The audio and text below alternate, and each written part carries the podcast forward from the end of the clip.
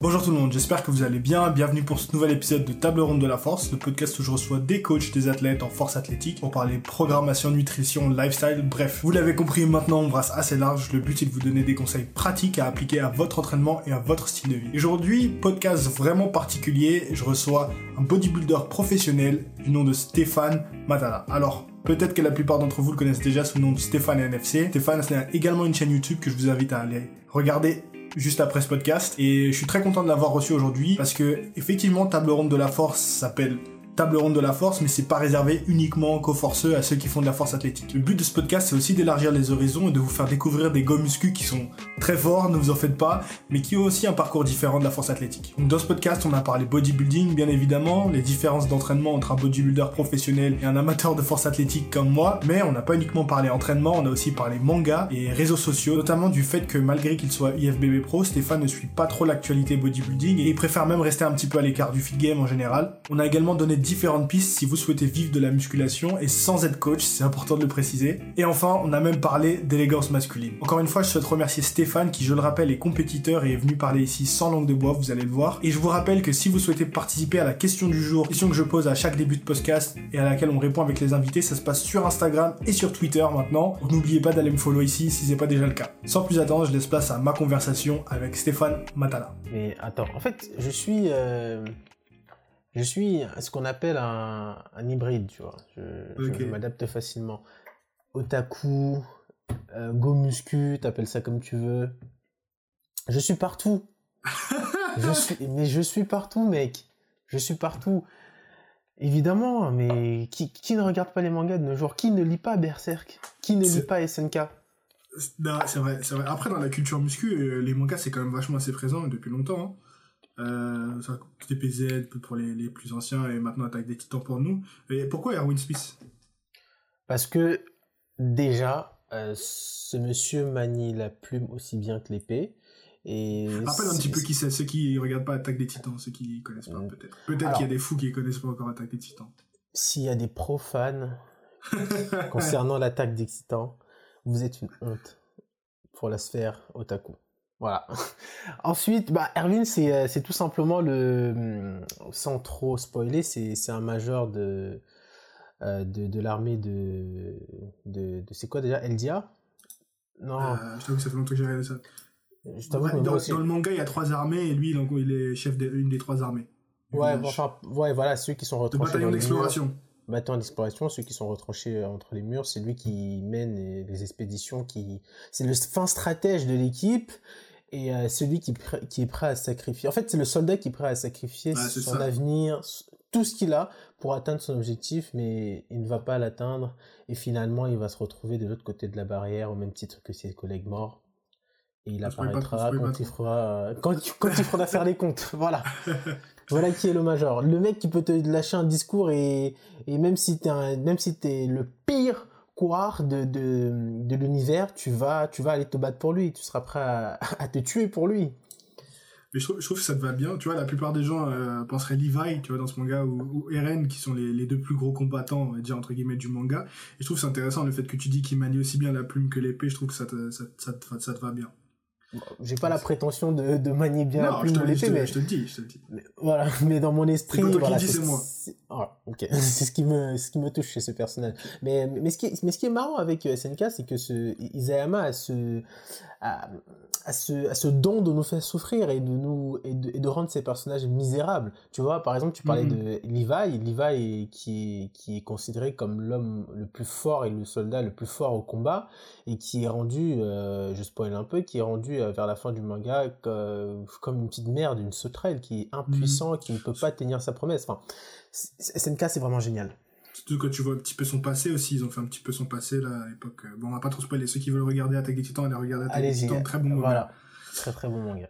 Euh, en général, je commence le podcast avec la question du jour, mais je vais la garder pour la fin. Ça ira mieux avec euh, la fin du, du, de ce que j'ai prévu pour le podcast. D'accord. Euh, Est-ce que tu peux, on a peut-être dû commencer par ça, peut-être te présenter pour ceux qui ne te connaissent pas encore euh, ouais, donc pour ceux qui ne me connaissent pas, je m'appelle Stéphane. J'ai 24 ans, ouais, ça fait pas longtemps que j'ai 24 ans. Euh, je suis étudiant, bodybuilder professionnel. la plupart d'entre vous, ceux qui me connaissent en tout cas, me connaissent justement grâce à mon parcours dans le monde du bodybuilding. Et je fais également partie de la team NFC, que vous connaissez sans doute. Euh, donc voilà, j'ai fait à ce jour trois compétitions. Enfin, trois compétitions, j'ai plus envie de dire deux compétitions parce que j'ai fait Musclemania, deux compétitions NPC. Et Musclemania, je l'ai déjà dit dans une dans l'une de mes vidéos YouTube, n'est pas considéré, selon moi, et les faits le prouvent, comme une fédération de bodybuilding. C'est avant tout un show. Et mhm. voilà pourquoi je considère pas ça comme une compétition de bodybuilding. Et on peut dire qu'officiellement, j'ai fait que deux compétitions. Et durant ces deux compétitions, j'ai obtenu ma carte pro. Donc voilà.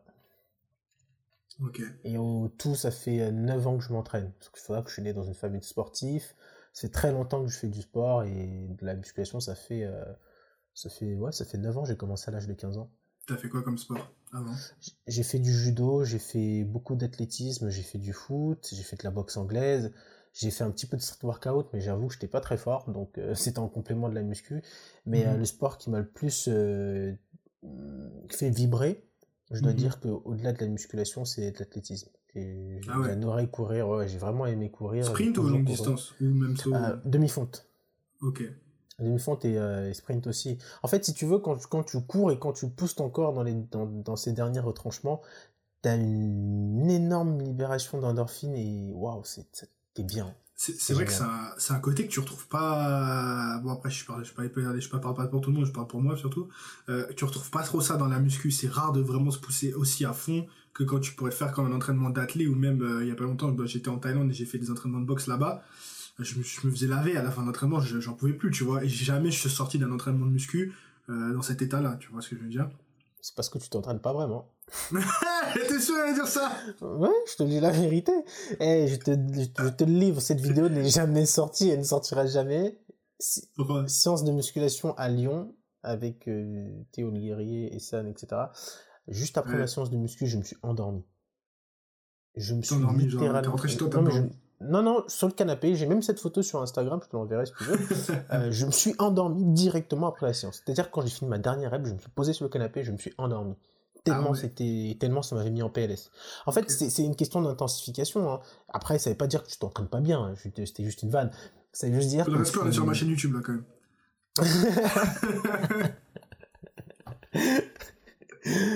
je m'excuse, euh, grand seigneur. non, mais je rigole, c'est une vanne. Non, bah, ça veut dire que juste que tu, je pense que tu fais du power et en plus, tu n'en as pas besoin de mettre autant d'intensité dans tes entraînements. Donc, c'est juste ça la différence, une question d'intensité. Mhm. Mais euh, encore une fois, en muscu, on n'a pas besoin de mettre autant d'intensité pour euh, avoir des très bons résultats. C'est juste que dans le body, voilà, on a les capacités de le faire quand tu es un compétiteur. Et c'est mieux pour avoir de belles fibres et une belle masse musculaire. Ok. Euh, c'est quoi ta situation en ce moment hein, avec la fermeture des salles et tout? Est-ce que tu arrives un peu à t'entraîner pendant ce confinement ou pas du tout En ce moment, ma situation est, je pense, comme celle euh, de la plupart des Français. Je ne m'entraîne pas.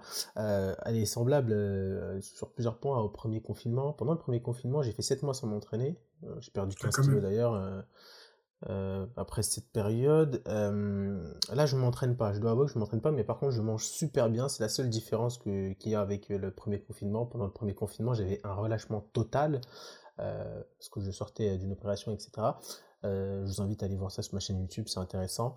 Je, bah, du coup, j'ai pas mangé, je mangeais à peu près une fois par jour, pas d'entraînement pendant 7 mois. Et là, maintenant, je mange mes, mes 4 repas par jour un petit peu difficile avec le rythme de cours. On pourrait croire que c'est facile, mais en fait c'est plutôt complexe.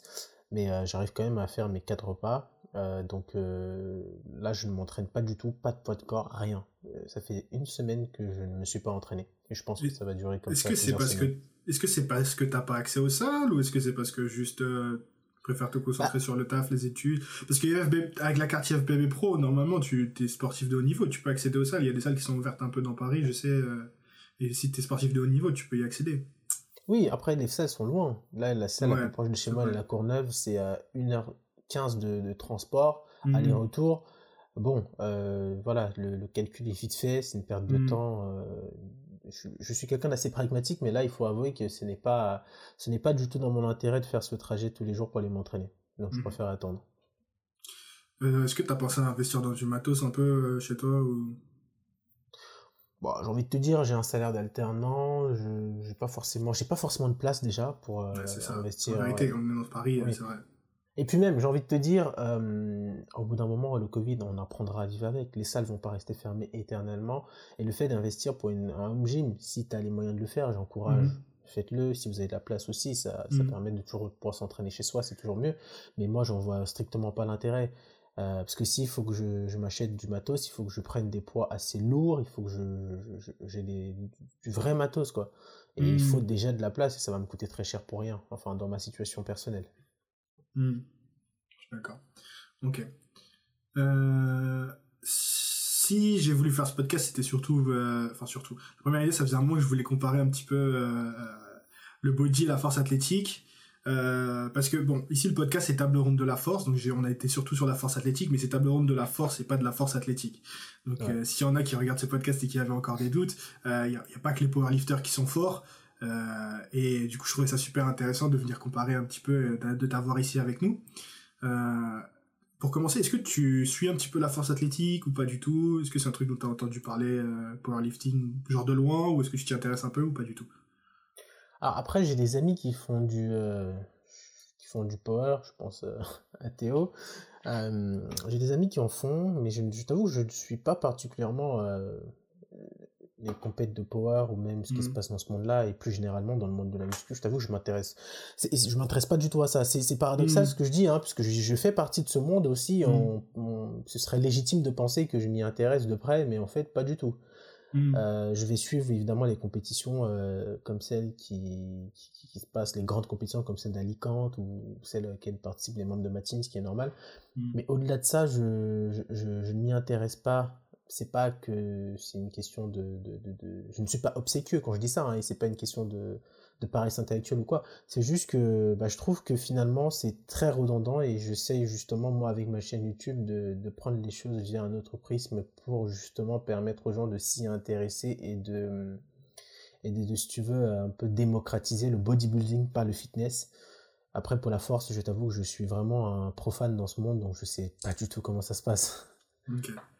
Euh, pour que les gens aient un peu une idée, peut-être du coup, euh, avant de parler de ça, est-ce que ça t'intéressait, quand t'as commencé la muscu, ça t'intéressait d'être fort ou même pas Tu t'as juste fait ça pour le, le physique? Alors, je t'avoue que non, j'ai jamais pensé vraiment à- au côté force. C'est pas, ça n'a jamais été l'un de mes objectifs, Mhm. euh, dans la mesure où euh, je, je n'ai jamais trouvé d'intérêt à, à soulever très lourd, d'un point de vue esthétique et même d'un point de vue pratique. Ah, c'est après- Démonter les poids et tout, ah putain. C'est chiant, surtout ça aussi. C'est- déjà chiant. Et en plus, je suis. je- En fait, en vrai, je suis. Je suis pas particulièrement euh, attiré par le fait de soulever lourd parce que je Mhm. ne vois vraiment pas l'intérêt que ça dans le développement d'une masse musculaire. Et c'est fortement lié aussi avec mes objectifs parce que moi, c'était Mhm. purement esthétique. Ouais. Et donc, la force, euh, bon, je m'en foutais un peu et je voulais préserver mes articulations, etc. Ouais. Euh, donc voilà. Ok. Est-ce que t'as quand même une idée de tes max euh, au soulevé de terre, au squat et, et au bench ou t'as jamais vraiment fait ces exercices-là? Ah, c'est très intéressant parce que c'est une question qu'on me pose euh, beaucoup en ce moment. Ah Bah, ouais, ouais, beaucoup. Euh, bah, avec ma technique d'entraînement, personnellement, je ne descends jamais en dessous de 5 reps. Donc, euh, le max que j'ai pu faire au squat, c'était 180 kg à plus de, à plus de, de, de, de 8 reps. Euh, au, au développé couché, j'en fais que très rarement à, à la barre. Donc, j'en ai déjà Mhm. fait. Je fais du 3x3 à, à 120. Donc, tu vois que là, je ne soulève pas lourd. Ensuite, le soulevé de terre, c'est un exercice que je n'affectionne pas. Donc, j'en fais pas du tout. N'a jamais- ok. Je- J'en fais pas. Si j'en fais, c'est soit une machine assistée ou en tout cas, je fais pas du pur développé de terre. Ok. Donc, euh, mais si on peut prendre à peu près un comparatif, j'ai déjà fait du rowing. C'est pas vraiment la même chose, mais bon, ça peut te donner un ordre d'idée. J'ai fait du rowing à, à plus de 12 reps à 120 kg. Sérieux quand même. Euh, du coup, euh, à quoi il ressemble à peu près ton entraînement de, de body? En- quand tu t'entraînes Alors, en ce moment, j'ai. Genre le, le split ou... Non, je, je enfin, j'affectionne pas forcément ces, ces, ces, méthodes d'entraînement. Là, en ce moment, j'en ai mis une en place qui est basée sur la fréquence d'entraînement. Enfin, Mhm. ça va jouer sur la fréquence d'entraînement et sur l'intensité D'accord? Donc ça veut dire que hum, je m'entraîne que 4 fois par semaine, donc avec une fréquence assez faible, ce qui me laisse le temps de récupérer grandement, euh, ce qui n'était pas le cas avant, parce qu'avant je m'entraînais euh, quasiment... Enfin, fréquence assez faible par rapport à des compétiteurs de body, par rapport à, des mecs euh, qui vous regardent ce podcast, je pense que 4 fois par semaine, c'est pas mal. Oui, 4 fois, voilà, c'est ça en fait. 4 fois par mm. rapport au body ou même, le, ou même au go muscu qui est à fond dedans. Mm. Donc 4 fois, c'est ce que je fais en ce moment avec un entraînement assez intense. Donc on va faire euh, beaucoup de, de, de, biceps, de triceps, euh, des séries longues. Euh, pas mhm. forcément avec une charge importante, mais des séries vraiment. quand, tu, dis, quand tu dis entraînement intense, c'est vraiment de, des circuits, des, séries longues. Oui, c'est-à-dire que je vais donner un exemple très concret. Je vais par exemple faire du... ma séance jambes, c'est ça. C'est squat, presse, leg extension. Triceps, pas de temps de reprendre entre chaque série. On fait du 10. En fait, non, on fait du 5, 10, 20. 5 reps au squat, charge lourde évidemment, 10 reps à la presse, charge plus ou moins lourde, et, 20 reps au leg extension, charge moyenne. 5 séries, la séance jambes est terminée. Donc ah là, c'est. sur le côté psychique, c'est lourd. Hein. C'est. Ah, faut les enchaîner, ces trois Tu vas la marquer, toi. Vraiment, tu vas pour te tuer, là. Évidemment, et eh oui. quand tu fais trois jours, quand tu enfin, quand tu t'entraînes que quatre fois par semaine, il faut y aller. Hein. Sinon, c'est. Ouais. Ah, exactement, sinon, il n'y a aucun intérêt à, faire ce système d'entraînement. Ok. Euh, qu'est-ce que tu penses du, stéréotype euh, des mecs qui disent que les bodybuilders, ils s'entraînent pas dur, du coup? Est-ce que c'est faux ou est-ce que c'est vrai? Je pense que c'est un, un, truc à prendre au cas particulier. J'ai pas envie de faire d'amalgame, mais je dirais que c'est à la fois faux et vrai. Euh, moi, personnellement, j'ai pas besoin de m'entraîner dur. Je vais être très, très sincère. Je suis quelqu'un qui a une excellente génétique. Je prends facilement du muscle, encore plus quand je suis en prépa. Euh, donc ça veut dire que je n'ai pas forcément besoin de me mettre dans le rouge pour avoir euh, des résultats. Régis c'est dans le même cas, etc. Euh, donc euh, moi j'ai une facilité déconcertante à prendre du muscle, notamment quand je suis en prépa. Donc pourquoi m'entraîner très dur? S'entraîner dur, mmh. pour les gens, je pense que c'est l'entraînement de Ronnie Coleman. Mais c'est pas forcément productif. C'est pas, pas forcément productif, t'as pas besoin de mettre très lourd pour avoir des, des, résultats conséquents. T'as pas besoin de faire deux heures d'entraînement pour avoir des résultats conséquents. Il y a aussi un côté, il y a un côté scientifique que beaucoup oublient quand on parle de, sport de haut niveau. Il y a énormément euh, euh, ce côté scientifique à prendre en compte. Hein. Euh, voilà, il y a une synergie qui va se créer entre notre alimentation, notre, notre entraînement et évidemment les fruits, comme on dit. Il faut, il faut prendre tous ces points-là en compte. Et, ouais, quand on a un sportif de, haut niveau, c'est-à-dire un professionnel, on, on, s'entoure des, des, personnes qui sont compétentes dans ce domaine où euh, on essaye d'avoir de, assez, euh, assez de connaissances pour euh, se montrer pragmatique face à ces trois paramètres qui sont selon moi très importants. Donc on peut, on peut s'entraîner très dur, comme Maxime par exemple, et avoir de très bons résultats. Maxime Yedes, très bons résultats, il se ah, la, vidéo, la vidéo avec le hack squat là, avec Essan, j'avais la larme, j'avais la larme, j'étais là, vas-y, vas-y garçon Tu vois, là le gars il souffre, il se bute, il se tue. A contrario, t'as moi qui fais pas la moitié de ce qu'il fait. Putain. Tu vois, je fais vraiment, je te dis sincèrement. De la Team NFC ou Je fais pas la, je fais pas la, je encore une fois, tu vois, ça veut, ça, ça, ça veut dire qu'est-ce que t'appelles s'entraîner dur. Tu vois, c'est-à-dire, je mhm. fais pas la moitié de ce que Max fait, mais ça veut pas dire que je me branle non plus. C'est-à-dire mhm. que je m'entraîne vraiment. Donc voilà, euh, que, comme on dit, il faut, il faut, il faut, il faut travailler, mais il faut travailler intelligemment. Voilà. Si tu as la possibilité de pousser un, euh, un bloc de terre rond, vas-y fais-le, mais si, as, si, si, tu dois choisir un bloc de, de, de, de, terre carré qui va te faire perdre du temps, bah, tu, je préfère que tu ne le fasses pas pour, euh, pour te vanter inutilement. Hmm. Parce que derrière, comme je te dis, il y a une alchimie qui se crée entre tous les facteurs que j'ai cités, et quand tu vois les mecs à Olympia, euh, les gros bodybuilders s'entraînent pas de ouf. Ils font certains, hein, certains préfèrent s'entraîner correctement, prendre du repos, bien manger, euh, parce qu'il y a ces trois facteurs que j'ai cités qui font euh, énormément de choses. Mhm. Du coup, qu'est-ce qui t'a permis toi d'arriver à, trouver ce bon mélange, ce bon équilibre? Est-ce que c'est ton coach euh, Essan Est-ce que c'est toi aussi le fait d'avoir 9 années d'expérience? Comment on arrive à trouver ce bon équilibre Je parle pas forcément qu'on soit compétiteur ou non. même pour des gens euh, comme, comme moi ou pour les gens qui font regarder ce podcast, j'imagine, c'est important d'arriver à trouver, trouver le bon équilibre d'entraînement, de nutrition, de d'éviter le surentraînement, de trouver la bonne dose où tu arrives à progresser, mais tu arrives quand même aussi euh, à faire autre chose dans ta vie que de la muscu, parce que quand tu rentres dans l'entraînement, tu t'es tellement niqué que tu peux faire, tu fais que dormir. Donc comment tu as trouvé cette, cette synergie, toi? Euh, alors ta question est, nécessite deux réponses. Une première générale et une seconde pour les compétiteurs parce que je pense que c'est important de mm. partager mon avis là-dessus aussi. Euh, mm. De manière générale, évidemment, avant d'être un compétiteur, j'ai été aussi un, pratiquant de muscu lambda, etc. Et l'organisation vient dans un premier temps avec euh, l'habitude. L'habitude parce que les gens pensent souvent que c'est une question de motivation, mais selon moi, ce n'est pas une question de motivation. Il y a une phrase qui dit Vous êtes ce que vous faites avec répétition.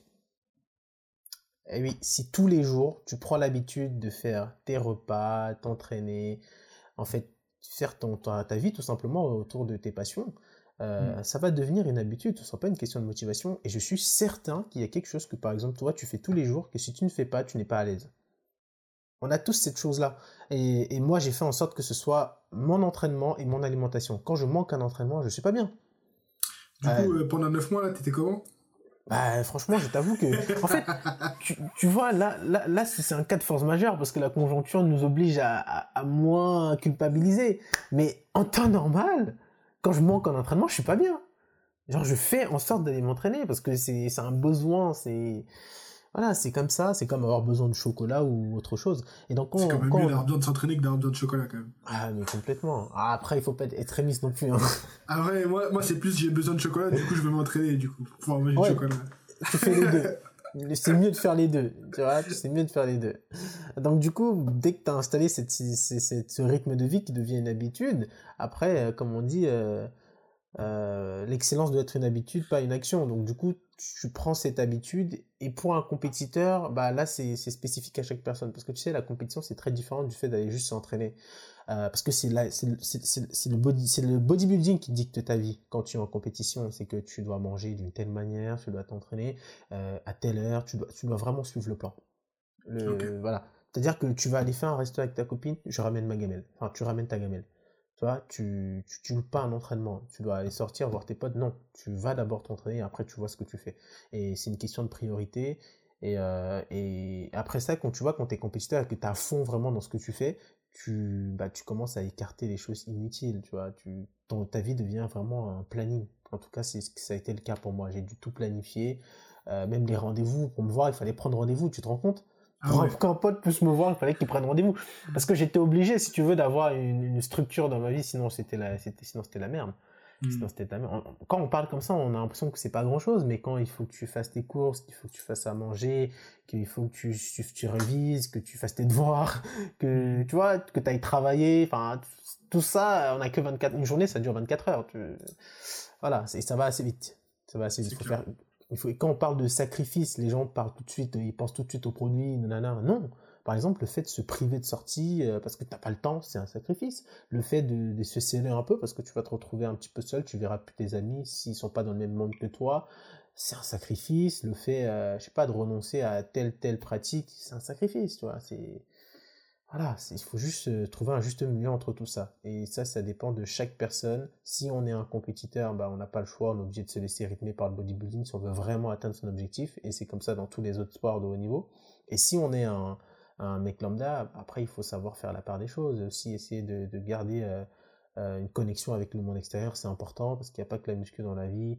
Euh, généralement, je conseille aux gens de s'entraîner le matin quand c'est possible. Comme ça, ils sont tranquilles après, ils peuvent mmh. gérer leur journée.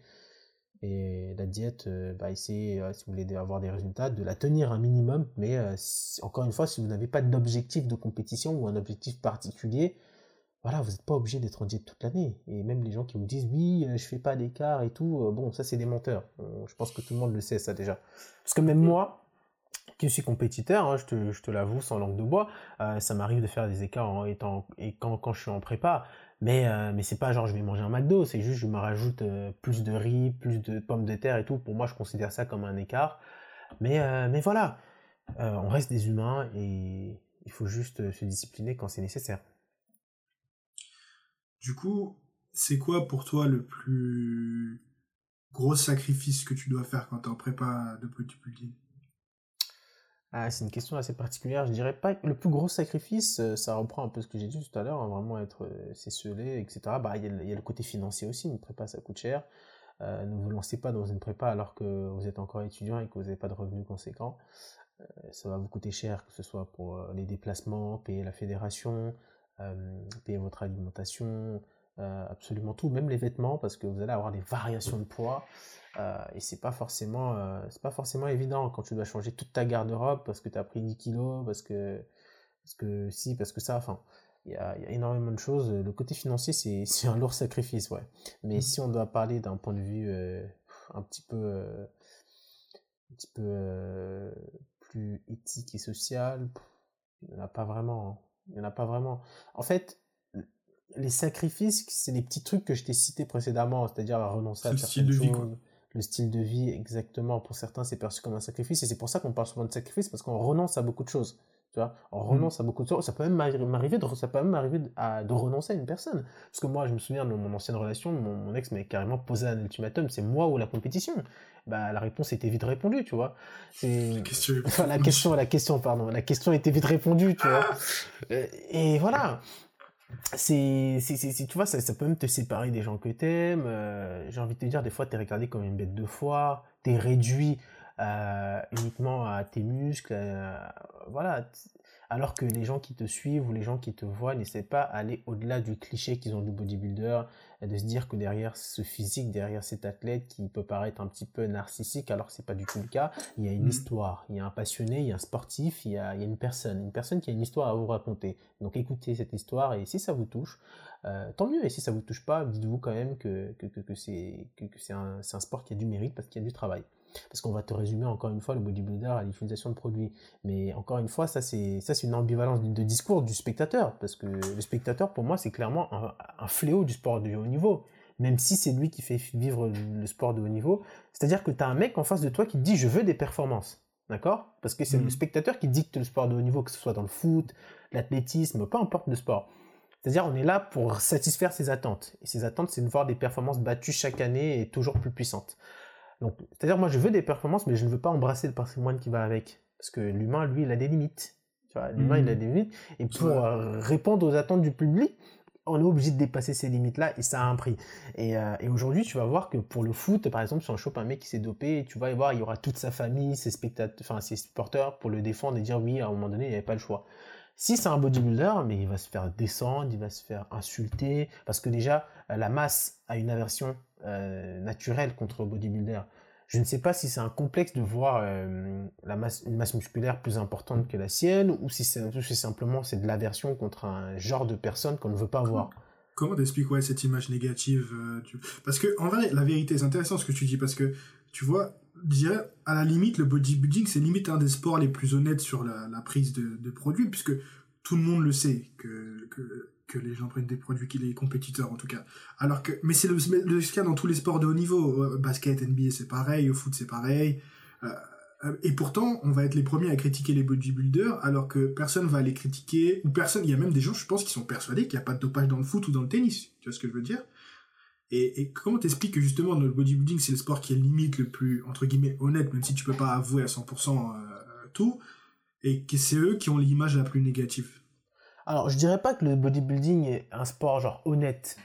on ne le crie pas sur tous les toits, oui, je pensais. Après, ça reste quand même illégal. Hein, euh. Évidemment, évidemment, dans un premier temps, mais c'est surtout que ça se voit aussi physiquement, contrairement à hmm. d'autres sports. Donc, euh, du coup, hmm. c'est. Et, puis, même maintenant, tu vas voir un mec qui a juste une petite veine sur le bras, on va lui dire Oh, t'es chargé hein. Mm. Calme-toi, calme-toi, tu vois. Mm. Encore une fois, ce qu'il ce qu'il faut, ce qu'il faudrait que les gens comprennent, c'est que, avant tout, c'est un outil professionnel. D'accord? C'est, un outil professionnel. Euh, évidemment, ça s'est démocratisé aujourd'hui, mais qu'est-ce que tu veux qu'on y fasse? On peut pas contrôler ce que font les gens. Euh, mais ça reste un outil professionnel. Mais je pense qu'au-delà du fait qu'il y ait, qu'il y ait du dopage, etc., je pense que les gens ont tout simplement une aversion naturel vers le bodybuilder parce qu'il a une masse musculaire qui sort de la norme, parce qu'il brise, euh, le, le, le, si tu veux, il brise un petit peu le, code social, parce que le bodybuilding, c'est symbolique aussi, et peut-être que les gens ne s'intéressent pas au côté sociologique du bodybuilding. En fait, si tu veux, le bodybuilding, euh, c'est la, la, sacralisation, la sacralisation du corps poussé à son paroxysme. En fait, le bodybuilder représente un idéal que l'homme moyen ne peut pas atteindre. C'est comme dans, dans l'époque. Euh, c'est le dieu grec, quoi. Voilà, quand, on faisait des statues et des, des, des, des, belles sculptures avec des muscles saillants, secs. En fait, ça représente l'idéal que l'homme, lui, hmm. essaye d'atteindre mais qui ne peut pas toucher. Et évidemment, vu que ça devient à la portée de... de, de vu que cette, euh, c'est littéralement ce physique divin, c'est démocratisé un petit peu, même si ça reste accessible à très peu de personnes. Bah, toi qui es là, en fait, tu es inconsciemment euh, mis en compétition par ce physique et tu peux être très vite frustré. Tu peux te dire, bah, ça tend un idéal euh, que tu ne peux pas atteindre. Alors certains vont te dire, oui, c'est juste moche, etc. Ok, mais pourquoi? Qu'est-ce que si c'est moche, tu passes ton chemin, tu laisses les gens faire ce qu'ils veulent. Mais il y a des personnes qui, qui sont juste frustrées. Et c'est comme ça. Je pense qu'en plus, euh, ça a été exacerbé avec les réseaux sociaux, puisqu'avant, les, ces genres de physique, tu les voyais uniquement dans les magazines un peu spécialisés. Euh, C'était pas aussi répandu. Maintenant, avec les réseaux sociaux, euh, et comme tu l'as dit, les, ça s'est démocratisé. Euh, ces physiques, tu les vois tout le temps, à longueur de journée, tous les jours, tu scrolles sur ton fil Instagram, tu les vois, et ça rentre dans la norme. C'est aussi pour ça que les gens, maintenant, à chaque fois que tu as une petite perf, nous on le voit souvent, on le voit beaucoup en force athlétique, hein. dès que tu as une petite perf qui sort un peu du commun, surtout très tôt, très jeune, boum, direct c'est, ouais, dopé, euh. Alors ça dépend pour qui, tu vois, ça dépend encore pour qui c'est de la norme, pour les gens de notre milieu. Hmm. Parce que clairement, tu prends un mec comme. Euh, c'est qui le français le plus connu dans le monde du fitness? Ouais, il prend cet animal par exemple. Tu prends un mec comme cet animal, tu le fous à Carrefour, personne ne le connaît. Hein. C'est juste un beauf qui est musclé. Tu vois? C'est de la hmm. norme pour. En fait, tu vois, c'est ça que j'essaie de te dire. C'est la norme pour qui?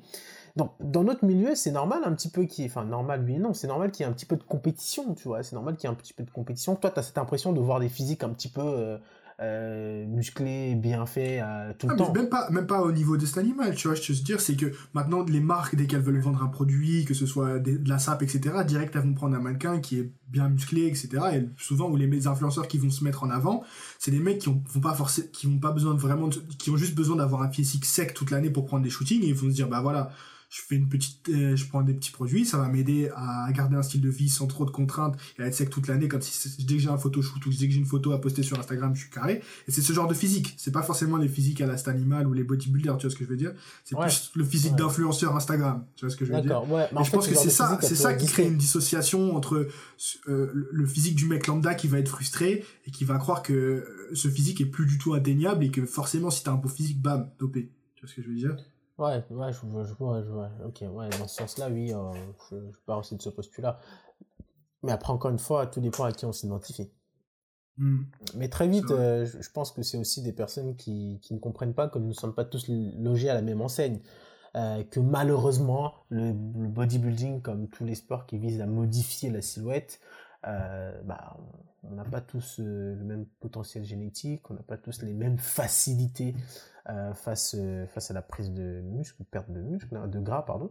Donc euh, oui, certains iront plus vite que d'autres et auront plus de résultats. Et ça, il faut que les gens arrivent à le comprendre. Et, je pense que si il y a une forme de paresse intellectuelle de la part des gens dans la mesure où ils s'arrêtent à leurs a priori sans essayer d'aller un petit peu plus loin. Mmh.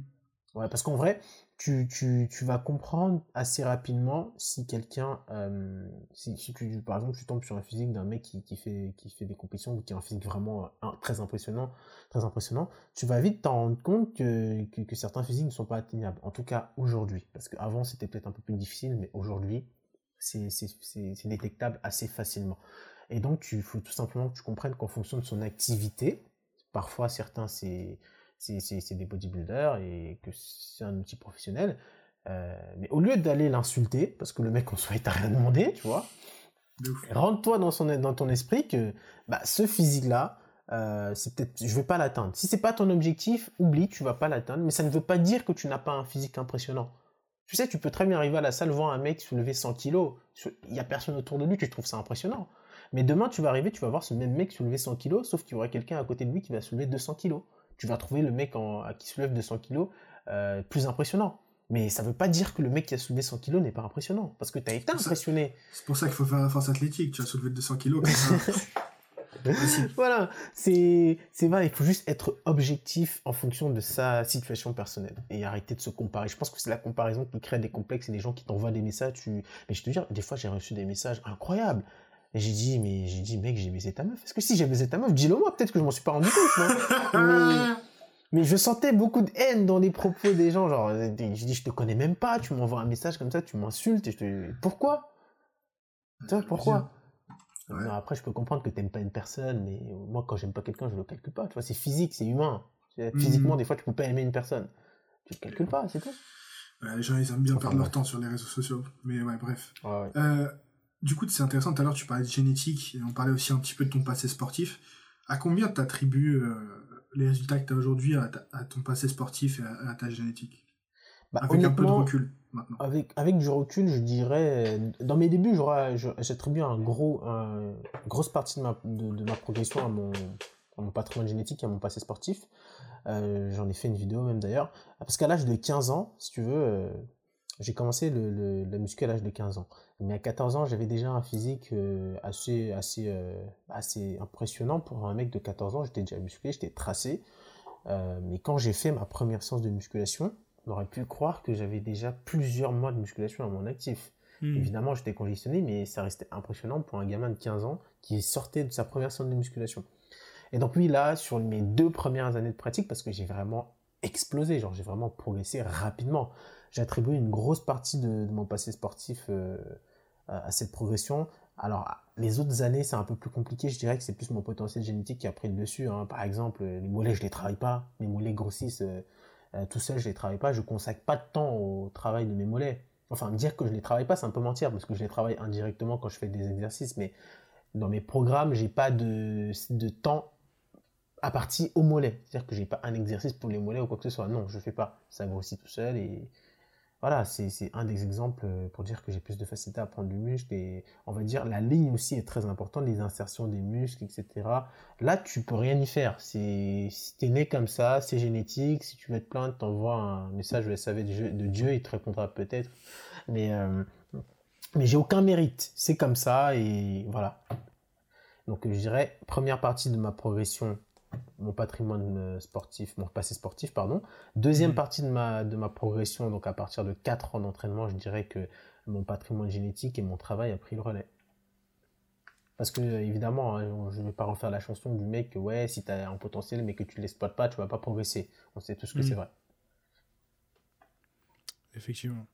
Parce que oui, tu euh. peux prendre des mecs lambda, hein. tu peux prendre des mecs lambda dans la rue un peu partout, tu les mets en mode euh, muscu, tu les, tu, les, formates bien, tu, les fais manger correctement. Euh, s'ils passent en mode compétition, je te dis, c'est des mecs qui ont un potentiel même pas soupçonné. Hein. Des mecs avec des énormes physiques, il y en a partout, c'est juste que le bodybuilding n'intéresse pas tout le monde. Hmm. Du coup, comment t'es tombé dans le bodybuilding toi? Parce que j'ai regardé un petit peu tes, tes, vidéos et tu disais qu'au départ, tu, tu disais toi-même que t'en ferais jamais, genre. Ouais, ouais, ouais, vraiment, je me disais que le bodybuilding, ça allait trop modifier ma silhouette et que je voulais pas en faire. Mais en fait, attends, j'étais inscrit dans une salle euh, à Eric Gym. Euh, C'était une petite salle comme ça d'un ancien bodybuilder qui avait ouvert chez moi. Et, euh, et, dans cette salle, il y avait un magazine. Il y avait un magazine, euh, c'était une sorte de journal de sport. Je l'ai hmm. quelque part ici, je vais essayer de le retrouver. C'était un journal de sport qui racontait l'histoire de Serge Mubray. En fait, Serge Mubray, je pense que tu le connais, c'est un des bodybuilders les plus connus euh, dans, la, sphère francophone, euh, qui avait un des meilleurs physiques français euh, à l'époque. Et quand j'étais, quand j'avais ouvert ce magazine, je peux te dire que j'étais littéralement tombé amoureux de son physique. Enfin, je veux dire, Cupidon avait carrément attaqué au bazooka. Le mec, il avait un physique incroyable. Genre vraiment incroyable. En fait, j'étais vraiment J'étais vraiment, euh, j'ai littéralement été séduit par sa ligne. il avait un physique parfait. Tu veux rajouter un hashtag no homo quand même avant ou... Euh? Ouais, même pas besoin. tu vois, on peut même plus parler tranquillement là. non, même pas besoin. C'est, c'est, vraiment d'un point de vue purement sportif. Le mec, il avait, euh, bah, franchement, j'ai, rarement vu un physique aussi beau. Ah tiens, j'ai trouvé le magazine. J'ai rarement vu un physique. Je te, je te, je te montre là. J'ai rarement vu un physique aussi beau mais euh, mm. c'est fou, c'est dingue. Mais une ligne incroyable, une masse musculaire de dingue. Et j'avais vraiment été impressionné à l'époque, je m'en souviens, parce que j'avais demandé à garder le, le petit magazine là, j'avais vraiment été impressionné. Je me suis dit comment c'est possible? Je veux dire comment c'est possible d'avoir un physique aussi euh, aussi parfait et aussi impressionnant? Donc du coup, j'ai commencé à me documenter sur le monde du bodybuilding et vu que je m'entraînais un petit peu sans but, bah j'avais pas de but de, compétition ou quoi que ce soit parce que j'ai fait du judo un petit peu en compète, j'ai fait de l'athlétisme Et pour la muscu, bah, j'avais pas vraiment de but, tu vois. Hmm. Et c'est ça qui a déclenché un petit peu euh, mon envie de, de, de, vouloir euh, me lancer dans la compétition. Ok. Euh, du coup, c'est quoi un petit peu tes, tes, objectifs, là, ta prochaine compète et tes objectifs en, en body? Bah, je t'avoue que là, C'est un peu compliqué en ce moment, ouais. C'est vrai que. Ouais, c'est compliqué. Je, me laisse... je pense que d'ici. Pour les deux prochaines années, je vais rien faire. Je vais me concentrer sur d'autres objectifs. Euh, ah ouais, quand même. Par exemple. Ouais, ouais. Sur, euh, sur d'autres choses. Euh, parce que, bon, déjà, le bodybuilding, c'est pas mon métier. Être bodybuilder, c'est pas mon métier. J'ai un métier à côté, j'ai mes études à côté. Et j'ai des, des, projets plus, plus importants à mes yeux parce que je fonctionne comme ça, en fait, par priorité. Euh, et hmm. le bodybuilding aujourd'hui, en tout cas les compétitions de bodybuilding ne sont pas une priorité dans l'hierarchie de mes, euh, de mes projets. Euh, donc on verra d'ici deux ans ce qu'il ce qu'il en est, si je reprends ou pas. Est-ce que je fais une qualification pour Olympia et je fais une scène d'Olympia et je m'arrête là parce que j'ai fixé ma limite de compétition à l'âge de, de 26-27 ans, grand maximum 27 ans? Hmm. Donc voilà, qu'est-ce qui va se passer? Je, Pour l'instant, je ne pourrais pas te dire, mais je, deux ans, pour les deux prochaines années, je ne ferai pas de compétition. D'accord. Super. Du coup, en transition, parfait, parce que tu as mentionné que tu voulais te concentrer sur d'autres projets, etc. J'ai une question pour toi, j'aimerais bien. Euh, alors, c'est une question vaste et je t'ai pas prévenu à l'avance. Va... Mais j'aimerais bien qu'on réfléchisse ensemble un petit peu là-dessus, parce que c'est une question que je me pose souvent et que je pense que toi aussi. Et que je pense que ça va intéresser pas mal d'entre nous. Euh, comment, comment on fait quand on veut vivre de la musculation que ce soit body, force athlétique. Tu vois, quand tu es jeune, au début, tu es passionné, tu es étudiant, euh, tu, tu, vas à la salle, euh, c'est ta vie, tu vois, tu t'entraînes. Et bon, au bout d'un moment, tu es comme toi, tu es comme moi, tu arrives à 23, 24 ans. Et là, bon, euh, tu peux plus aller chez papa, maman, il faut commencer à avoir un vrai taf. Quoi. Comment on fait si on veut vivre de la musculation sans être coach et qu'on veut pas être coach? Mmh. C'est une question. Ouais, c'est une question assez vaste. Euh, mais il y, a, différentes, il y a euh, il y a différents chemins euh, que je n'ai pas emprunté personnellement, mais qui sont possibles et que j'ai vu certains l'emprunter. En écartant la piste du coach, il y a différentes pistes et je vais essayer d'expliquer de manière claire. premièrement, est-ce que est-ce que tu as un profil qui veut faire des compétitions ou qui veut faire que de la muscu? Je pense sans compétition. Enfin, Sans compétition. là, on parle des mecs qui font de la force athlétique, peut-être qu'ils font des compétitions de force athlétique, mais tu peux encore moins manger, il y a encore moins de, possibilités d'audience en force athlétique qu'en body. Ouais, exactement. Bah, on va partir. Après, parle de ce que tu connais, tu vois, toi, t'es dans le bodybuilding, j'ai pas non plus. Te... Bah, on, va, on va faire une sorte d'évolution, tu vois. On va faire une sorte mhm. d'évolution, de passer du mec qui fait que de la de, de, du truc lambda jusqu'à la compétition. Bah, si tu, là, là c'est la partie que je maîtrise un peu le moins, celui qui fait pas forcément de compétition. Euh, donc, si tu es euh, un mec qui fait du fitness, euh, je connais beaucoup de personnes qui ne font pas de compétition, mais qui génèrent des revenus assez importants euh, via, des, euh, via, via, du coaching. Malheureusement, tu, tu m'as écarté cette piste. Euh, mais s'il y a d'autres pistes. Si, si je t'ai écarté cette piste, c'est pas pour te faire chier. Hein. C'est ah, mais bien sûr, parce que tout le monde veut faire ça. Voilà, c'est ça. C'est ça. tout le monde veut faire ça. Tout le monde dans son truc de coaching, etc mais, mais, si tu regardes bien, tout le monde n'a pas la bonne stratégie, tout le monde ne propose pas les bons produits, mais euh, voilà. Mais il y a des pistes très intéressantes dans ce domaine. Mais oui, par exemple, si tu, si tu, il faut, il faut se lancer sur les réseaux. Aujourd'hui, on sait que c'est une force de vente impressionnante. Euh, il faut se lancer dessus, il faut proposer du contenu, il faut, il faut être, il faut être littéralement, je vais exagérer, l'esclave des gens. Il faut donner ce qu'ils attendent, il faut investir de ton temps, il faut faire des vidéos, faire des sujets qui intéressent. Malheureusement, toi et moi, nous ne sommes pas des femmes, donc notre cul ne va pas nous aider. Euh, voilà, on pourra pas prendre des likes, on pourra pas prendre 100K en, un mois parce qu'on poste notre cul. On pourra pas prendre 100K parce qu'on tu peux, tu peux, mais ce sera une autre audience. Ce sera pas l'audience que tu veux. Non, j'ai dit juste toi et moi. On sait qu'on est dans le droit. enfin, voilà, voilà, pas de dérapage. Donc voilà, tu, tu, déjà tu, t'es, tu parles avec un handicap en tant qu'homme dans le fitness parce que les gens bon s'en battent les couilles. Tant que t'as pas un physique il y a des pros euh, saillants toute l'année les gens ils s'en battent les couilles ils te donnent pas l'heure. Euh, donc ça va être compliqué alors que si t'es une meuf euh, voilà pour physique tu mets ton cul toute la journée tu racontes une phrase que t'as puché chez, chez, chez Victor Hugo voilà les gens ils s'en battent les couilles ils regardent ton cul si ça te plaît ils s'abonnent et euh, voilà, pour accessoirement OnlyFans, là tu grimpes assez rapidement, tu fais de l'argent. Quand t'es un homme. Ils ont, rendu le truc encore plus simple pour les meufs, c'est un truc de ouf. Mais bon. Ah, bref, Quand t'es un homme, bah, il va, falloir déjà que tu arrives à intéresser les gens par ton intellect. Il faut savoir qu'il y aura très peu de personnes qui vont te suivre. Si tu fais pas de clash, tu fais pas de drama, tu fais pas de conneries comme ça et que t'es sérieux, ça va être long, ça va être très long. Ça va peut-être même te prendre 4 ans pour que les gens puissent euh, comprendre ce que tu essayes de leur dire. Tu vois, ça va être très très long, donc il va falloir être patient, il va falloir. Euh, va falloir faire comprendre par des messages euh, plus ou moins non belliqueux, parce que c'est très difficile de rester calme sur les réseaux, euh, ton message. Et donc du coup, si les gens se mettent à adhérer, que tu développes, je sais pas, à 30K, à 60K, à 100K arrivons, tu peux créer une marque de vêtements. Tu peux créer une marque de vêtements. si tu fais du bon taf, les gens vont s'engager parce qu'ils veulent te soutenir, parce que parce que tu sors peut-être des beaux vêtements et ils vont acheter, euh, mais généralement parce que voilà, parce qu'ils adhèrent à ton discours et qu'ils veulent te, soutenir. Donc ils vont acheter. Tu peux, tu peux, ça dépend. Si tu fais autre chose à côté de la muscu, tu peux vendre des e-books, mais pour ça il faut que tu aies un CV probant aux yeux des gens. C'est ce que moi je vais essayer de faire euh, dans les prochaines années euh, sur différents business. Je vais partager mon parcours avec les gens, mon quotidien dans différents domaines avec les gens et je vais partager mon savoir via des e-books, mais ça va peut-être prendre peut-être 3-4 ans, le temps de gagner en, crédibilité aux yeux des gens. Donc c'est hmm. c'est un travail sérieux, tu vois. C'est pas, pas genre euh, j'ai fait un truc et deux semaines après je sors un e-book. Par, par, quelle, par quelle plateforme tu conseillerais les gens de passer euh, pour, créer, pour commencer à créer une petite audience? Est-ce que c'est YouTube? Est-ce que c'est Instagram? Est-ce que c'est faire un blog? Les gens ne lisent plus, hein. Oh, les gens... Faire un blog, oublie, les gens ne lisent plus. un podcast? Un podcast, c'est intéressant, mais, mais, mais, euh, mais est-ce que les gens vont t'écouter? Où, ils vont, où, ils vont apprendre à te connaître? Tu vois Moi, je pense qu'il faut passer par Instagram. Instagram, c'est là où tu vas attirer plus facilement de gens et que Instagram, c'est un peu le réseau sérieux. Twitter, les gens vont, vont pas t'écouter. Ils vont essayer plus de te vanner qu'autre chose. Insta, les gens sont un peu plus euh, bienveillants, on va dire. Mais est-ce que, est-ce que Insta, c'est pas justement le réseau où tout le monde veut percer? Du coup, c'est, tu vois, c'est un peu euh, chacun va être lisse et ça va pas forcément s'entraider à percer. Tu vois, ça va pas forcément s'encourager les uns des autres. Ça va vraiment, ça va, ça va essayer de percer pour. Enfin, en fait, j'ai l'impression qu'Instagram, tu vois, chacun veut percer.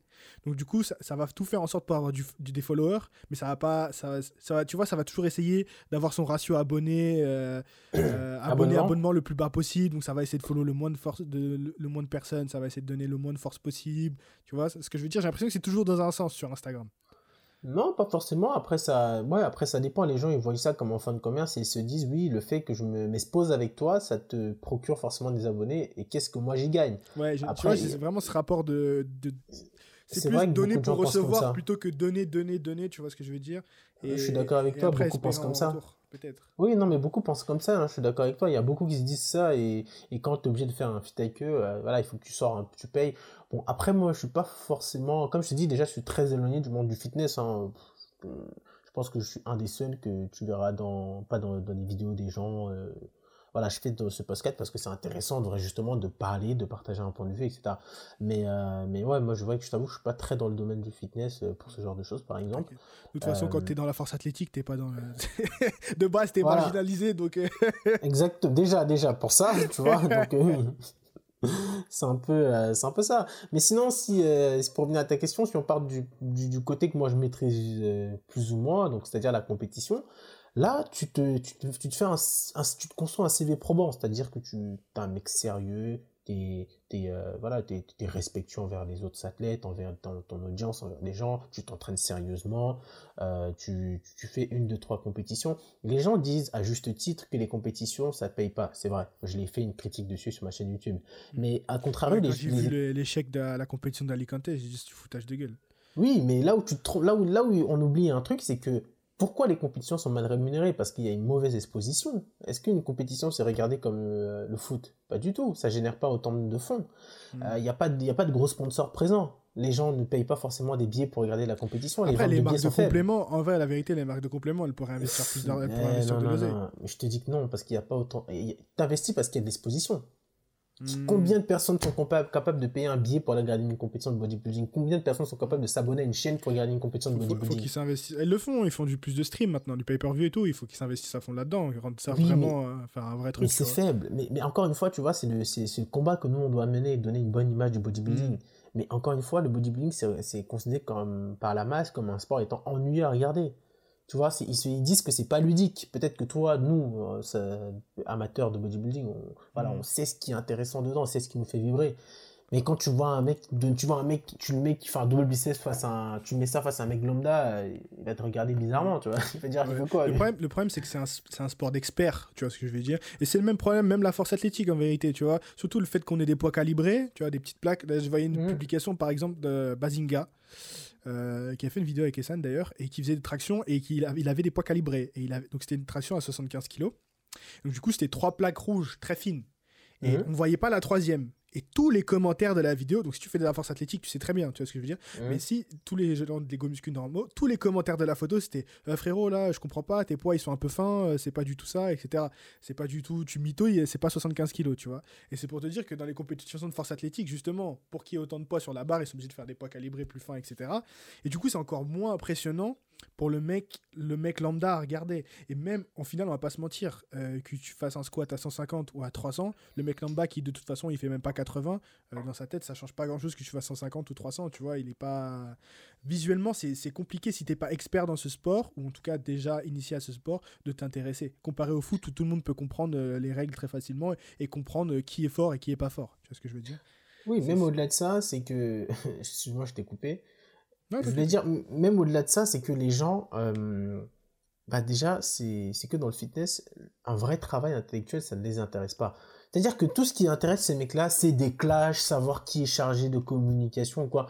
Tu vois, ça, ça ne les intéresse pas. C'est-à-dire qu'un vrai travail, tu prends ton temps, tu fais une vraie vidéo, un vrai travail construit, le mec, ça va pas l'intéresser. Tout ce qu'il veut, c'est du drama, du clash, que tu lui dises que tu as pris ci, que tu as pris ça. Mais par exemple, ce que tu viens de livrer, tu viens de m'apprendre un truc chose que je ne savais pas. Mais si tu fais une vidéo sur, sur la force athlétique, tu dis pourquoi, t'expliques pourquoi ces poids-là sont utilisés, pourquoi on utilise telle technique, pourquoi on arrondit son dos quand on fait, euh, quand on fait, euh, quand on fait du bunch, pourquoi on fait ci, pourquoi on fait ça. Tu vois, là, tu lis vraiment une démarche intellectuelle, tu vas instruire les gens, mais ça, les gens, ils n'aiment pas. C'est-à-dire que ce message, tu veux, si tu veux le faire passer, il va falloir que tu travailles dessus pendant au moins 4 ans pour que ça, pour que les gens daignent t'écouter un minimum.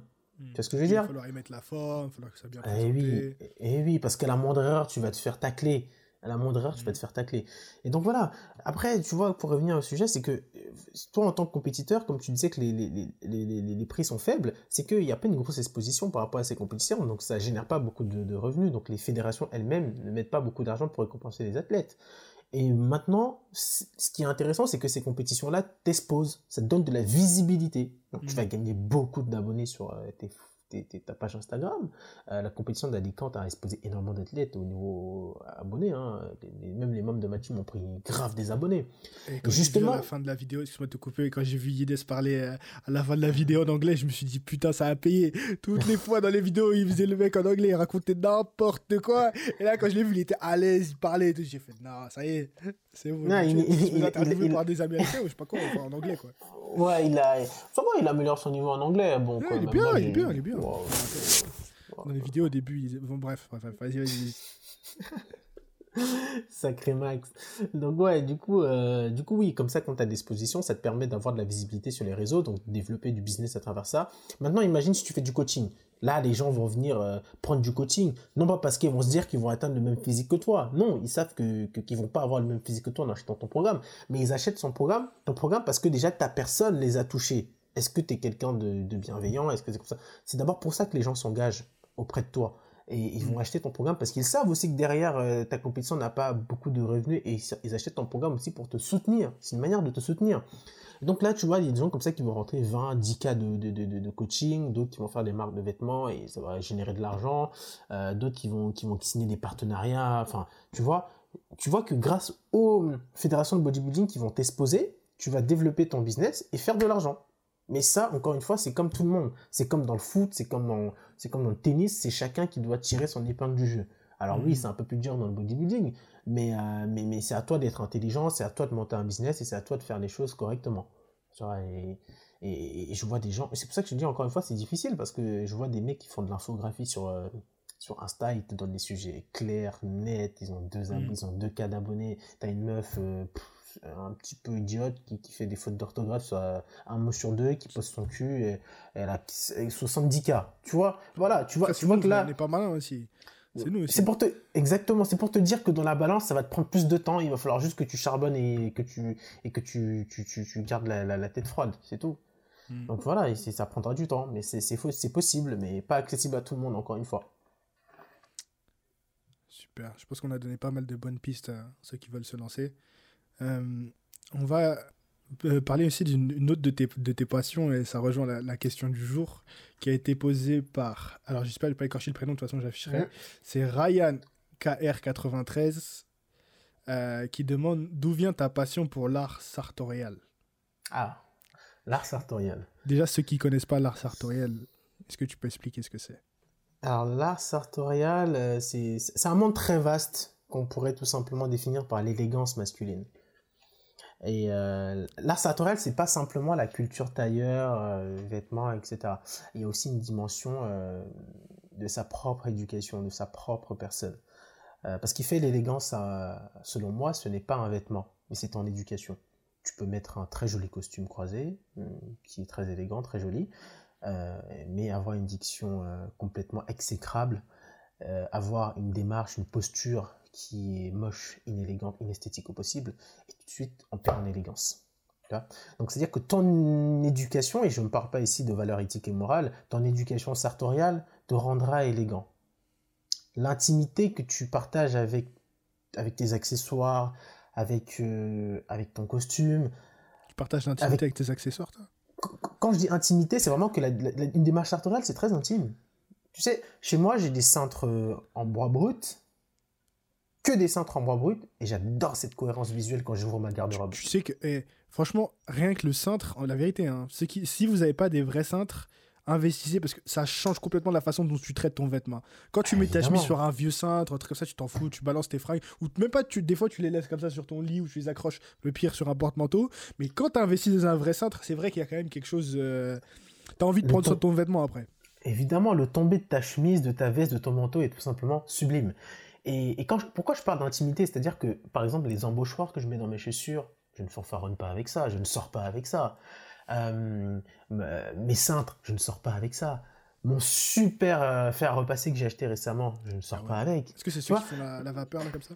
Ouais, t'as une vapoteuse, tu vois. Je, ne sors pas avec tout ça, tu vois. C'est des choses qui sont chez moi, avec qui je partage une certaine intimité. C'est pour ça que je dis qu'il y a des démarche sartoriale, c'est aussi une, une, forme d'intimité parce que euh, c'est super pour moi d'ouvrir ma, garde-robe et me dire, waouh, regarde ces cintres alignés, bois brut, non vernis, super beau, chaque chaussure avec une paire d'embauchoirs, c'est magnifique.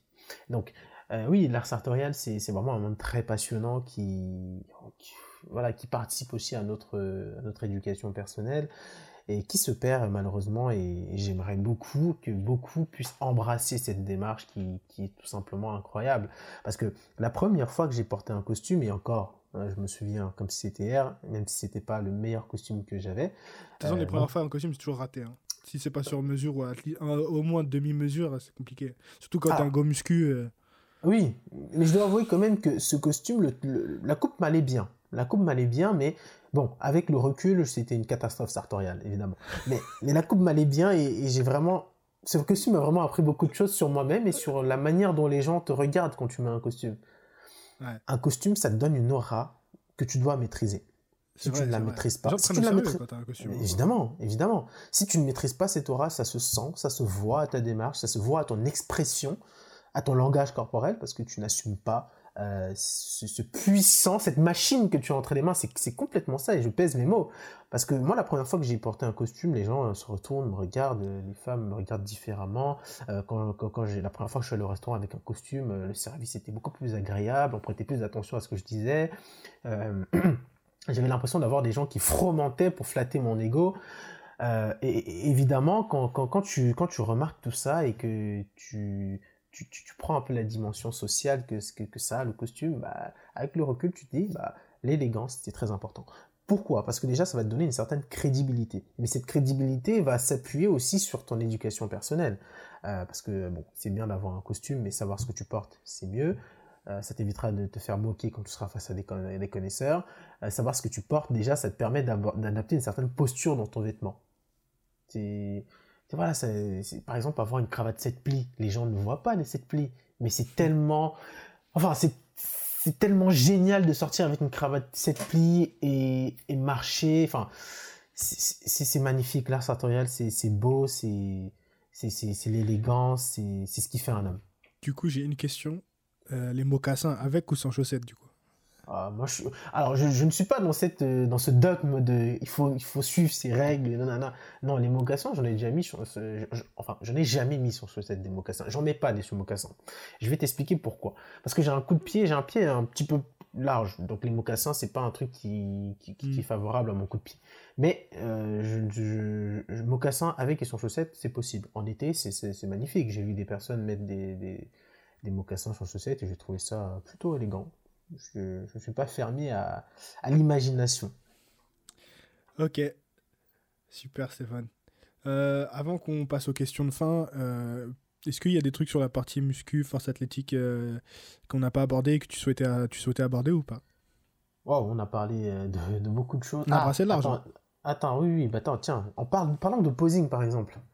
Parlons de posing. C'est intéressant parce que je te dis ça parce que tout à l'heure je regardais le, physique d'un mec et il avait un super physique, hein, mais il a perdu une compétition face à un mec qui a un moins bon physique que lui on stage. Tout simplement parce que ce mec sur scène ne savait pas poser. Hmm. C'est-à-dire que le posing, ça te permet de cacher tes points faibles et montrer tes points forts et même transformer tes points faibles en points forts au moment, que, au moment où tu fais la comparaison avec les, avec les autres athlètes. Et, beaucoup de personnes ont tendance à oublier ce facteur, le posing. C'est-à-dire qu'ils vont le travailler deux jours à l'avance, euh, une semaine à l'avance. Le posing, ça fait partie de l'entraînement quand vous faites des compétitions. Et puis même, si vous ne faites pas de compétition et que vous voulez rendre un peu bien, apprenez à faire du posing ça fait littéralement partir de votre formation, de votre entraînement, tout ce que vous voulez. Euh, parce que c'est pas deux semaines avant la compétition que tu vas apprendre vraiment à serrer tes obliques, à garder ta respiration, euh, à te battre parce que déjà tu auras soif, tu auras faim, tu auras énormément de facteurs euh, psychologiques qui vont te qui vont qui vont qui vont te, te, te, sortir un petit peu de ta zone de confort. Donc ça se travaille à l'avance pour être totalement prêt sur scène. T'as des gens, quand ils font, ils font des posings, ils ont un super physique, relâché comme ça, posé, ils ont un super physique. Mais dès qu'ils se mettent à poser, on dirait une sorte de, de, de, de, de, patate douce mongolienne, tu vois, il y a des, c'est difforme par-ci par-là parce que c'est pas, c'est pas contracté comme il faut au moment où il faut. Donc, euh, ouais, il faut, faut, faut, faut, vraiment travailler ça et j'insiste, si vous faites des compétitions, c'est même pas une suggestion, c'est un ordre. Vous travaillez votre posing, des semaines à l'avance, 2, 3, 4 mois à l'avance, c'est important. Ça peut vous faire perdre une compétition. Je pense que le, message est, bien passé là. Moi, j'ai une dernière question. Euh, c'est quoi les, les, stéréotypes que, que tu as ou que tu avais euh, sur les, les forceux, les powerlifters? Ah, J'ai jamais eu de stéréotype sur eux. Ah ouais? Ah oui, genre de enfin quand je dis stéréotype pas forcément un truc méchant mais genre des trucs que tu penses qu'ils font ou qui sont différents en tout cas euh. alors là jamais je te dis que c'est même. Enfin, je m'intéresse moins au monde du. Je m'intéresse pas du tout au monde du bodybuilding, encore mm. moins à celui de, de la force athlétique. Quand je dis ça, enfin, j'ai pas envie que les gens le prennent mal en disant que je m'intéresse pas. C'est juste que tu vois, par exemple, c'est pas moi le mec qui va aller faire des recherches pour savoir qui a fait quoi, quand est-ce que ça s'est passé. Mm. C'est pas parce que j'aime pas le bodybuilding, attention. C'est juste que aujourd'hui, euh, les personnes qui, qui, qui, qui sont dans ce domaine ne m'inspirent pas spécialement pas en train de dire que ouais, moi je suis pas le suceur de, comme on dit, de, du old school photo noir et blanc. C'est pas ça, c'est juste que quand tu as des athlètes qui, qui, mettent en story, oui, euh, go niquer des mers pour aller faire une compétition, j'ai aucun respect pour ces gens-là. Euh, tu as des athlètes face à toi qui sont allés s'entraîner, qui ont fait des diètes comme toi euh, et, qui, et, qui, et qui ont été très sérieux. Hein, tu vois, et par exemple, ces gens-là, ils font jamais de classement, après ils se plaignent, ils comprennent pas comment. Eh oui, il faut être respectueux, il faut s'entraîner, il faut être humble. Euh, ouais, mm. quand, quand, je vois des, des, athlètes qui font des mauvais classements euh, et qui parlent tout de suite de triche, de vol, etc., ça peut arriver. Mais c'est comme tout dans la... Ça peut arriver, hein. je dis pas que ça n'est jamais arrivé, ça peut arriver. Mais la première personne que je dois remettre en question, c'est toi. Pourquoi tu vas tout de suite agresser l'autre euh, en disant oui, tu ne mérites pas ta place? Qu'est-ce qui te fait croire qu'il ne mérite pas sa place? Mm. C'est, on prend l'exemple du posing que je t'ai, du, du, posing que je t'ai parlé. Tu peux avoir un mec qui a un super physique, qui n'a pas taffé son posing et qui va sur scène, il pose il ressemble à rien. Et le mec qui est à côté, qui a un moins bon physique, euh, de manière euh, masse, masse musculaire, etc., il va poser mieux que lui et il va gagner son, sa place. Qu'est-ce qui te fait croire qu'il ne mérite pas sa place? Tu vois, tu vois, ces gens-là, ils sont nombreux et j'ai pas de respect pour eux. Quand tu, quand, quand, quand, quand, quand tu te vantes, quand tu fanfaronnes en manquant de respect aux gens, moi j'ai pas de respect pour ces gens-là et c'est des gens euh, voilà, que je calcule pas et ils sont nombreux. Par contre, les gens qui font leur travail dans leur coin, etc., moi je leur envoie un message, je les encourage, etc. Je ne le montre pas forcément sur les réseaux parce que j'ai pas besoin de, de, de, vanter ça, hein. ça reste assez intime les messages privés que j'ai avec les gens. Euh, mm. donc moi je les encourage, quand je peux humblement je donne un conseil, euh, voilà, ou sinon j'écoute les conseils qu'on a à me donner. Mm. C'est tout. Euh, moi, moi, je, c'est pour ça que je m'intéresse pas spécialement au monde du, du bodybuilding. Ils sont, ils sont, ils sont peu de reconnaissance. c'est des mecs qui sont arrogants. Peut-être que je généralise, hein, mais bon, moi j'en ai trop vu et du coup, bon, ça m'a pas forcément donné envie de continuer à m'intéresser à ce domaine de près ou de loin. Je m'intéresse à ce que font les membres de ma team, je fais mon travail dans mon coin, euh, je, je, ne regarde pas ce que font spécialement les autres. Je suis assez éloigné de, de, de, de, ça parce que déjà les gens euh, raisonnent trop de manière passionnée, tu vois. C'est-à-dire que hmm. tu, tu, tu, évidemment, après, c'est le format YouTube qui fait ça. Tu viens de regarder une vidéo à chaud, tu commences à écrire. Mais hmm. Mais il faut avoir la, le, garder son sang-froid et, se dire qu'on se livre à un travail intellectuel, à une critique salutaire. C'est pas parce que je critique le bodybuilding que je n'en fais pas et que je n'aime pas ça. La preuve, je fais du bodybuilding et les gens vont me dire oui, t'es qui euh, pour faire ça? Bah oui, je suis. Regarde le palmarès. Regarde le voilà. palmarès. il y avait pro en deux compétitions, ça fait dix ans que t'es là, tu n'y arrives pas. Oui, j'ai le droit de dire ce que j'ai envie de dire. Et même au-delà de ça, c'est au-delà du palmarès, c'est juste un fait que je pose. Viens pas m'attaquer sur ma personne. Attaque-moi sur mes idées. Tu vois ce que je veux dire? Les gens ne font plus la différence entre leurs idées et leurs personnes, notamment dans le fitness. Et c'est une question d'ego. On va amener un peu plus de, gaieté, t'inquiète pas. Euh, question de fin maintenant. Alors, en théorie, c'est plus adapté force athlétique, powerlifting, mais je vais modifier un petit peu. Euh, ton son, ton son, qu'est-ce que tu écoutes quand euh, tu es à la salle? Ton son bien énervé pour faire des grosses séries intenses. Franchement, tu vas être étonné. J'écoute beaucoup de jazz. Non. Je te jure. Ah ouais? Ouais, ouais. Genre là, t'as une grosse série, euh, un gros rowing à 120, tu vas mettre euh, du jazz. Ouais, j'écoute beaucoup de jazz en entraînement et euh, je t'avoue que même pendant l'entraînement, j'écoute souvent des openings de manga. Ah, la, vérité. La vérité Non, mais attends, ça, ça par contre, c'est pas si bizarre que tu crois. Hein. Il y a plein de mecs, moi y compris. Ça me booste. Ça, hein. Ça booste de ça me booste à un point, t'imagines même pas. Mais de manière musique, de manière générale, j'écoute beaucoup de jazz. J'écoute beaucoup de jazz, tu vois. Mais à l'entraînement, je te promets, pendant l'entraînement, la plupart du temps, j'écoute de... Quand je suis sur des grosses séries, des gros trucs, je mets un opening de manga. Et je veux même aller plus loin.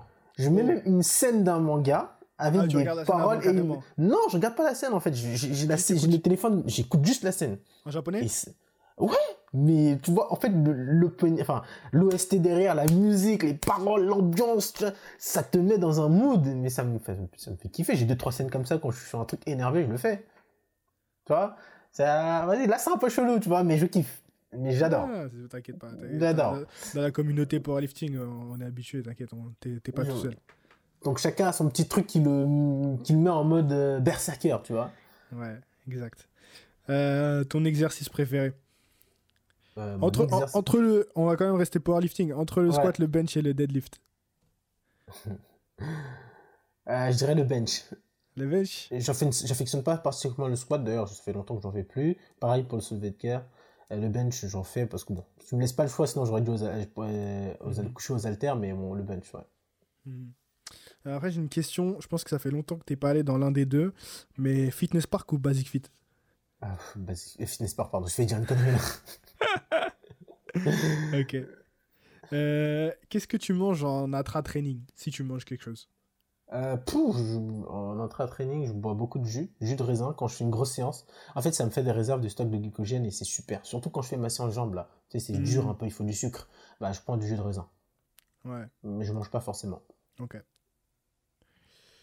Euh, est-ce que tu as une petite anecdote de compète que tu voudrais raconter qui te vient comme ça à l'esprit c'est bizarre que tu me dis ça parce que j'en ai vraiment qu'une seule. Genre ah vraiment une seule, genre vraiment une seule. une seule, une seule, vraiment toute une seule. Parce que moi, en fait, avant une compétition, je stresse jamais, je suis toujours détendu. Littéralement, je fais le clown avant de monter sur scène, tu vois. Je... Hmm. suis toujours détendu avant une compétition, j'ai jamais stressé. Et, mais par contre, euh, tu t'imagines bien que les, les, les, jours avant, la, avant de monter sur scène sont un peu moins joyeux. Euh, une anecdote. En fait, j'ai vraiment une seule intéressante pour le coup à la fois drôle et sérieuse, tu vois. Bon, je vais, je vais donner celle qui, je vais donner en fait deux. Euh, quand j'étais, quand j'ai fait ma première compétition NPC, c'était à Prague et et j'avais, euh, j'avais pas bu d'eau depuis plus de 24 heures quand on était arrivé à, à, Prague dans les Airbnb. Du coup, tout le monde est allé dormir, tu vois. Et, mm. et moi, putain, je me lève et tout, j'avais soif. En fait, ce sentiment, il est tellement bizarre. T'es en train de te tu te débats de l'intérieur parce que tu n'as même pas la force de crier ou de taper sur quelque chose, tu es trop fatigué. en fait, on fait des, des water cuts aussi en force athlétique, on connaît un peu. Ouais, voilà, donc euh, enfin, psychologiquement, c'est dur. Et du coup, je me suis levé, j'ai dit, allez, hop, je vais prendre un verre d'eau, je vais le boire. Il y a personne qui va, qui est là et voilà, qu'est-ce qui m'a empêché de boire ce verre, tu vois? Tout le monde dormait, et moi je dormais pas.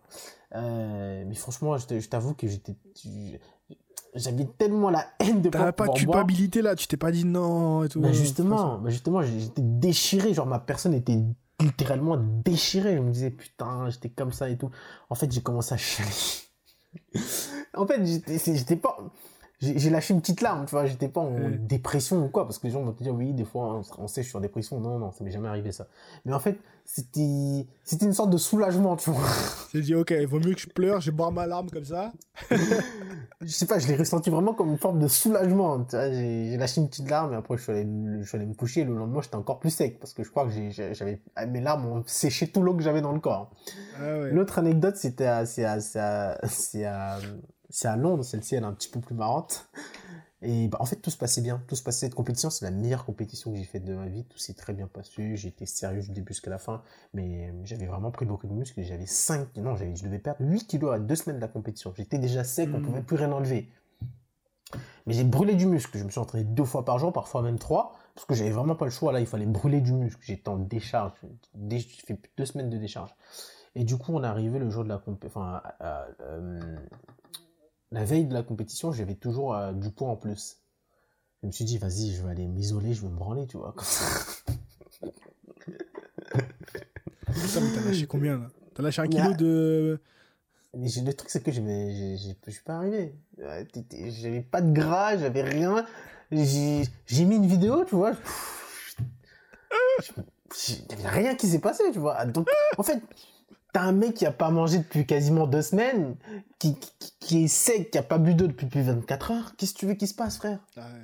J'étais juste fatigué, mais du coup, j'étais rien passé.